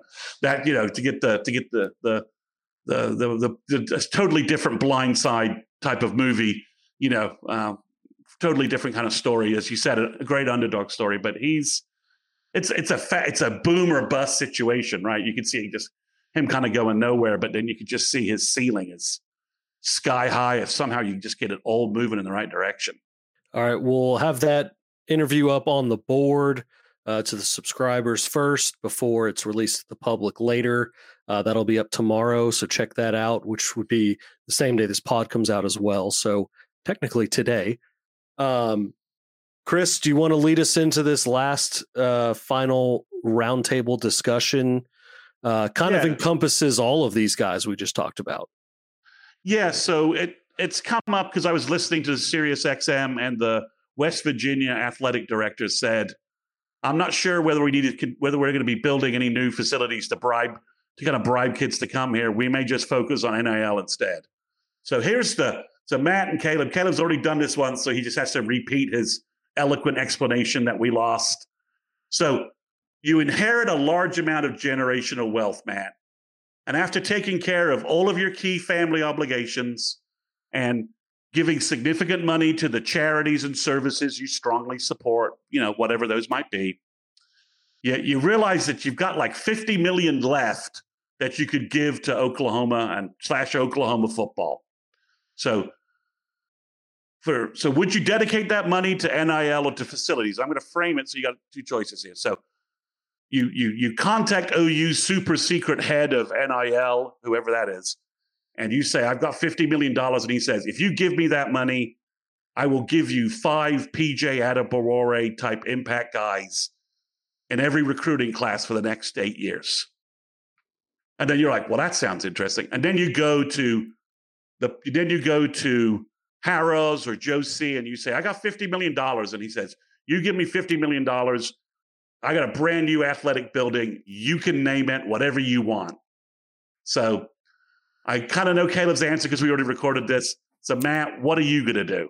So you're saying that these twins that I'm about to have are going to be accounted for, right? They're no, accounted I'm, I'm, for. Basically, so they can they can go to school in and live in the dorm or go play sports, whatever, in the arena of your, of, you know, with their name on it. Yeah, and or or or you know, we're projecting Harvard tuition as like 1.2 million dollars in 2045 or whatever. Um, you know, so you can send. You've got enough money to send both of them to Harvard. well, in that case, I, or, or, or, oh, they love England and they want to go to Oxford. Tom, Thomas Sowell famously know. said, "There's never been an there's never been like a major problem in this world that a, a Harvard graduate wasn't at the heart of." yeah, right, so, hopefully they're golfers yeah. anyway. So right, you know, um, so in um, every at every possible charity you can think of, you're like, I- have given them enough money. If they waste this, you know, and they don't need any more of my money. So you know, whether it's animals, you know, whatever, whatever, you know, whatever you want. You've taken, you've, you've, you've convinced, you've given enough money to the ASPCA so they'll stop playing the Sarah McLachlan commercials.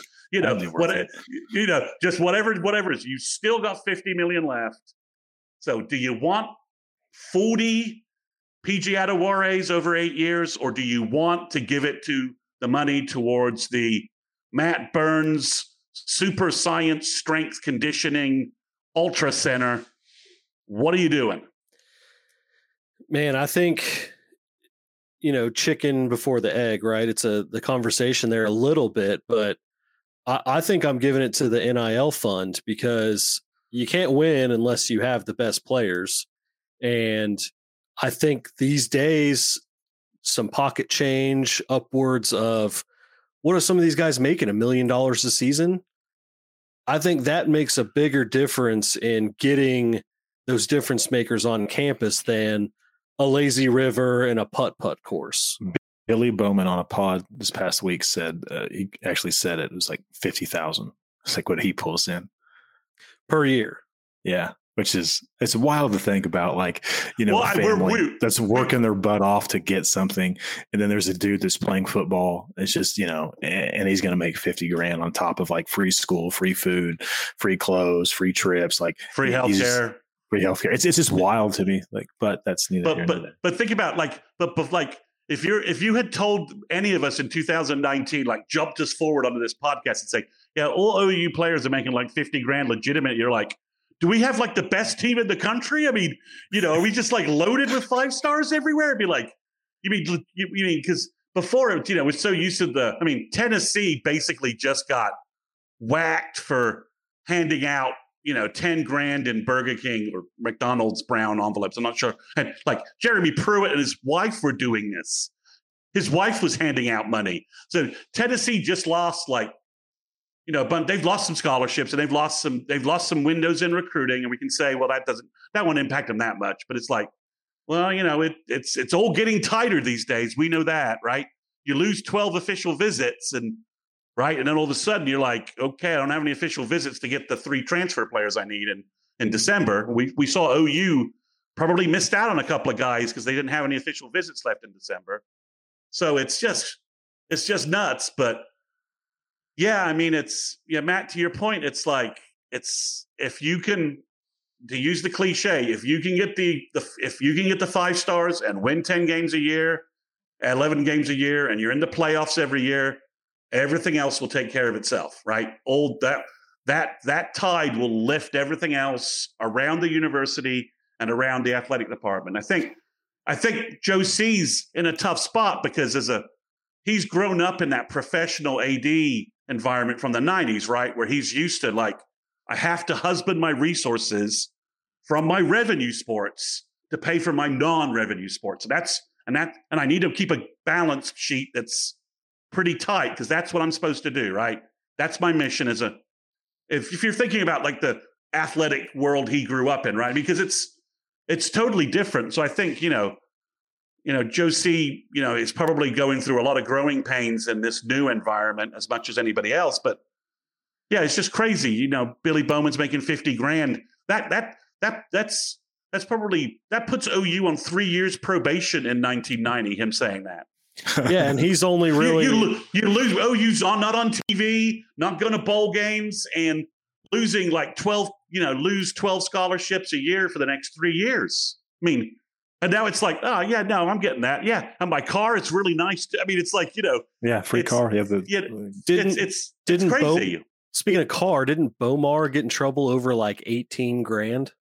And like that one was like so, well, that was a no pay job. That the problem with that was that he lied to Bob twice about twice about it. If he had come clean to Bob, Bob would have. That is like the worst story ever because my understanding is not only that, like he didn't go in and talk to a guy and ask for that money.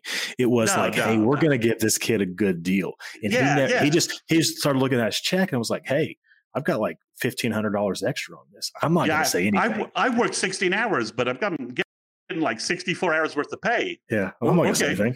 Yeah. He, because because to your point, Matt, if he had just said, yeah, I did this, Bob would have been like, we're going to suspend you for two games. I, we'll clear it through the NCAA, make restitution. thank you for thank you for not lying to me. I know he should have just said. I've always thought this, but he should have said, it's, it's, it's, the classic it's the cover up, not the act, right? Hundred percent. I always was a firm believer that he should have just been like, "Yeah, I I got paid more than I probably should have, but I'm not in accounting. It ain't my job to make sure that I get paid correctly. It's their job.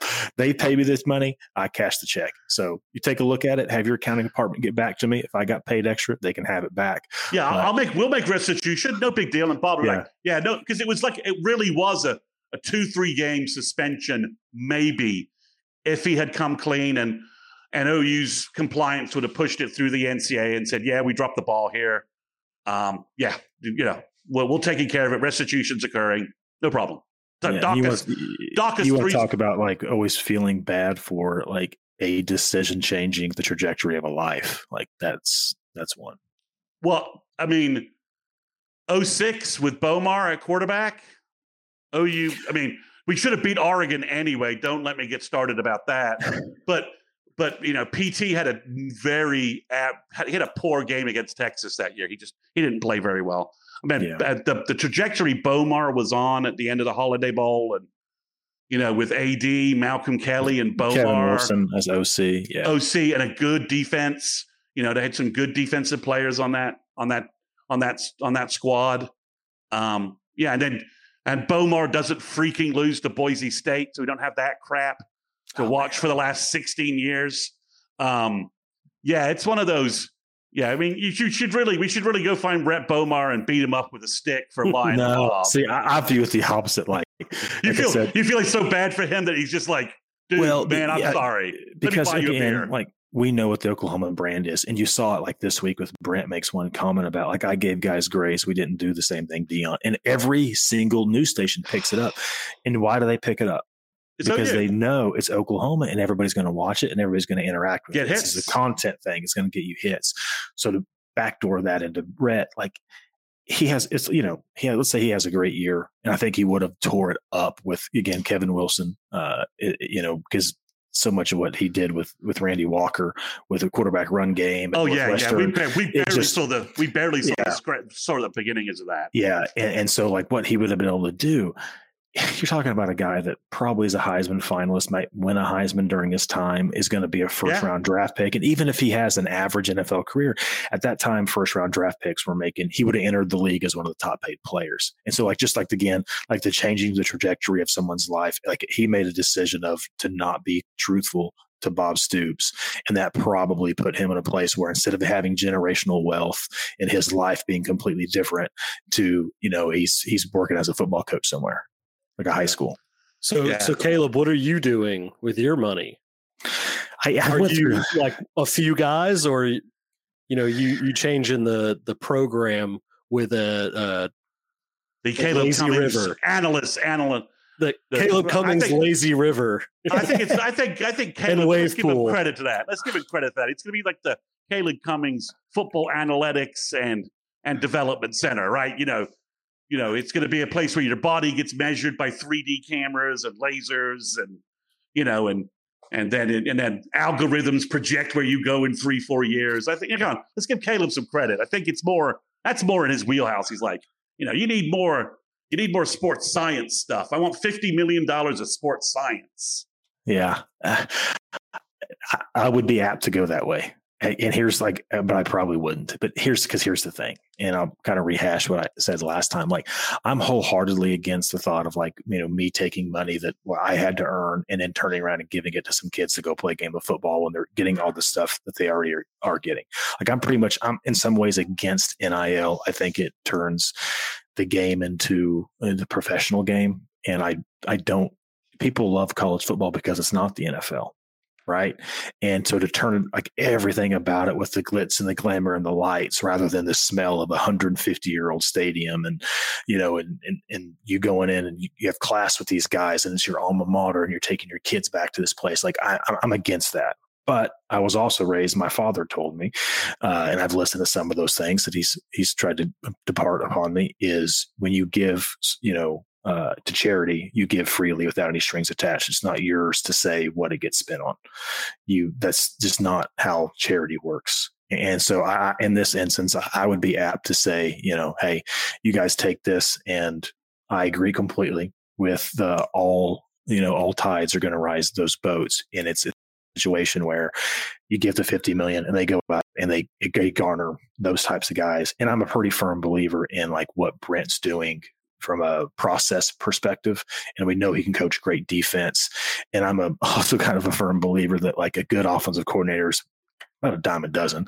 Like they're all really good, particularly when you have elite players. Uh, I can't think of the offensive coordinator that was at LSU that I don't even he's you know uh, in 2019.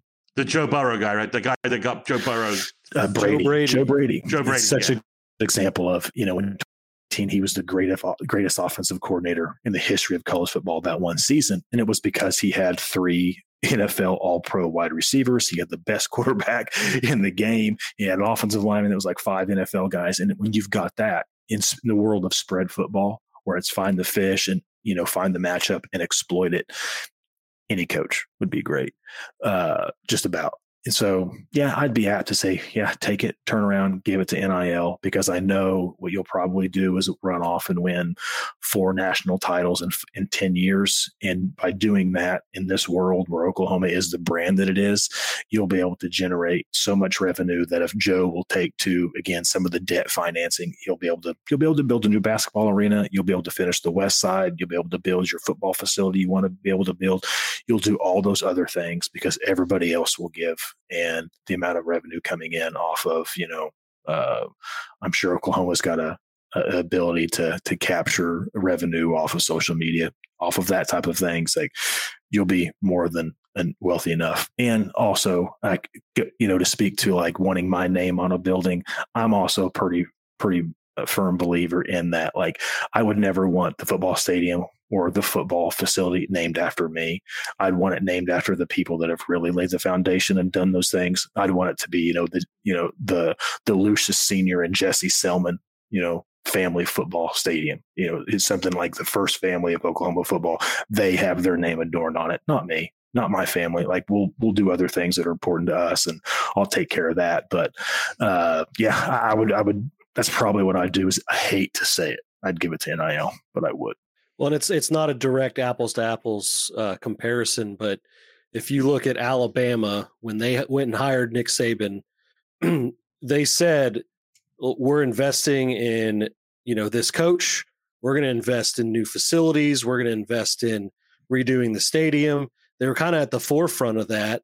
It changed the entire complexion of that entire university. Their uh, applications went up, you know, two, threefold their uh, investments into the athletic department, into the other sports went up. You know, the, Alabama basketball wasn't great back then, but I think they were number one at one point this past season. Um, you know, again, it's it's not direct direct apples to apples, but Chris, to your point, you know, you invest in the football team, you make the football team successful, it brings the whole university with it. That's you nailed it, right? Like that. So here's one. It's uh, Alabama's enrollment when when Nick Saban took that job was around you know 21, 22,000 you know, and today it sets just under 40,000. They've almost doubled. And from the course of 2010 to to 20 2023 now alabama's invested around a billion dollars is what the, they have like a master plan. I remember reading this right? They've invested like a billion dollars in all sports facilities or in the process of investing because they are building a new right now a part of that billion is a new brand new basketball arena and a brand new golf facility. You know and you're able to do that because nick saban has owned the biggest moneymaker in sports for 15 years Plus, those, uh, those Aflac dollars are really coming in, coming through as well. So. yeah, yeah, yeah. you know, Bill's just he's just donated all that to the university. Yeah, it's it's it's crazy to think of this and say, yeah. I mean, I, I mean, honestly, I mean, I you know, if you gave me this option first and you said I only had fifty million dollars, I'd be like, I'm not giving it to football. I'm giving it to like you know 50 million first generational college graduates right i'll pay off their loans you know something like that right you know something something trend you know that impacts a greater group of people you know you have to be like your sort of like initial go-to thing, right? You know. Well, like, I'm trying to figure out like is is is cancer genetic or is it? Yeah, exactly. I'm like you know, give yeah. me here's fifty. You know, or you have a family member impacted by something. Metabolic. Here's fifty million. Yeah, fifty million dollars for research or whatever. But yeah, if because I mean, this is basically how K State got facilities, right? They had a, uh, an alum won the lottery, and they and he paid for their indoor their their indoor training facility. They didn't have one. That is the he, most Kansas thing ever. It, it, really, it is particularly the most, the most Kansas State thing. State, the team is, that comes out on like true. Harleys, you know. Yeah, it, it's the guys, true. But the guys got the shirt instead of saying Kansas State, it says, "If you can read this, my bitch fell off." Like that is Kansas State football. Yeah, so it's it's so I you know this was a little bit joking because then I drove by and saw the Powerball. I think last week, or I'm not sure if anybody's won was like 560 or both of both of the Powerball and the Mega Millions were like in the 500 million range. That's a little bit why I sort of throw this threw this idea together as well. But it's yeah, I mean, you know, I if if you could if you could guarantee me five five stars a year and the and you're spreading them over quarterback, D line, defensive end, you're giving me the occasional wide receiver, running back, and and maybe an occasional offensive lineman if Left it's somebody. Tackle. Well, yeah, exactly. If it's somebody like, uh, help me, Caleb, the big guy from Iowa last year, who was just oh, ridiculous. Oh, Proctor. If there's a Kadyn Proctor out there that's like, okay, I, I let's it, like you know what? Even on a smaller scale, like if you look back, like all the everything we heard was like, uh, oh god, Rouse was going to go to Oklahoma, and yes, yes, Nebraska exactly. made this amazing NIL offer where it was like, hey, we're going to give you tons, and it was quite a bit better than Oklahoma's, and he chose Nebraska, and Oklahoma had to come in and be like, all right, we'll we'll bring this up to you know, and, and, and now. Yeah. And now Rouse, and we're hearing Rouse looks great, right? I mean, oh, I that, think he's he's he's yeah, he, I think he's gonna have a big year, and he and he could also parlay that into a big NFL year. So, um, yeah, I mean, I think it's it was more of a question, and then you know, but but hearing professional athletic directors say, who you know, who have always been like husbanding resources, right? You know, and trying to make sure to keep to pay their non-revenues, keep their non-revenue sports from you know above water. But to hear them legitimately say, you know, no, I mean, and um, Joe C did a long interview with George Stoia on the Scoop site. It was a good interview. George is a good guy. Um, good interview he's he he's taller. He's much taller than Dari. I didn't realize George was that tall. George Stoia was that tall. But um, but to just hear professional AD saying, no, no, no, no, screw, screw this, screw the. We've been bribing kids with facilities for like twenty years. The hell with that. We're just going to give them the money. It was but, just it, was, it was just frightening. It was just frightening. It was just like, Mike, where Locksley am I? Was yeah, Mike Locksley had that funny line that was that's not funny. It's sad. Where he, you know, uh, I think the Under Armour guys and, and maybe some other people have helping help Maryland build a hundred and fifty dollar athletic facility. In an interview, he said, "Unfortunately, we're at a day and time where kids would rather would as soon get dressed in a trash can if you gave them ten grand. So the facility is maybe not a great idea." he didn't say great idea, but you know, he said it, maybe allocated funds in the wrong place. And that, I guess, kind of goes back. We talk about a lot, right? Is like, what's going to give my greatest return on this investment? And it would, it would be if you had a roster that was far and away better than everybody else's, because you'll, in this game of college football, you know, unless the ball doesn't bounce your way, you're probably going to be playing for the national title, uh, you know, or playing in the game that's going to take you there. So, and if you're doing that every year in Oklahoma, I mean, the revenue will flow. It's the Jimmies and the Joes. Yep. Barry Switzer will tell you, right? Yep. Well, that's a good spot to end this week's podcast. We kind of mashed part two from last week into this one, so it went a little bit long, but that's okay. We got some good content in. Also, good content on the board head over there to check out Chris's interview with uh, Daniel Akinkima and also uh, uh, who else was it? Um, Michael Patterson McDonald. Patterson McDonald. Yep. So that'll be up uh, this week as well. So head on over to the board for that, and we will see everybody around the water cooler.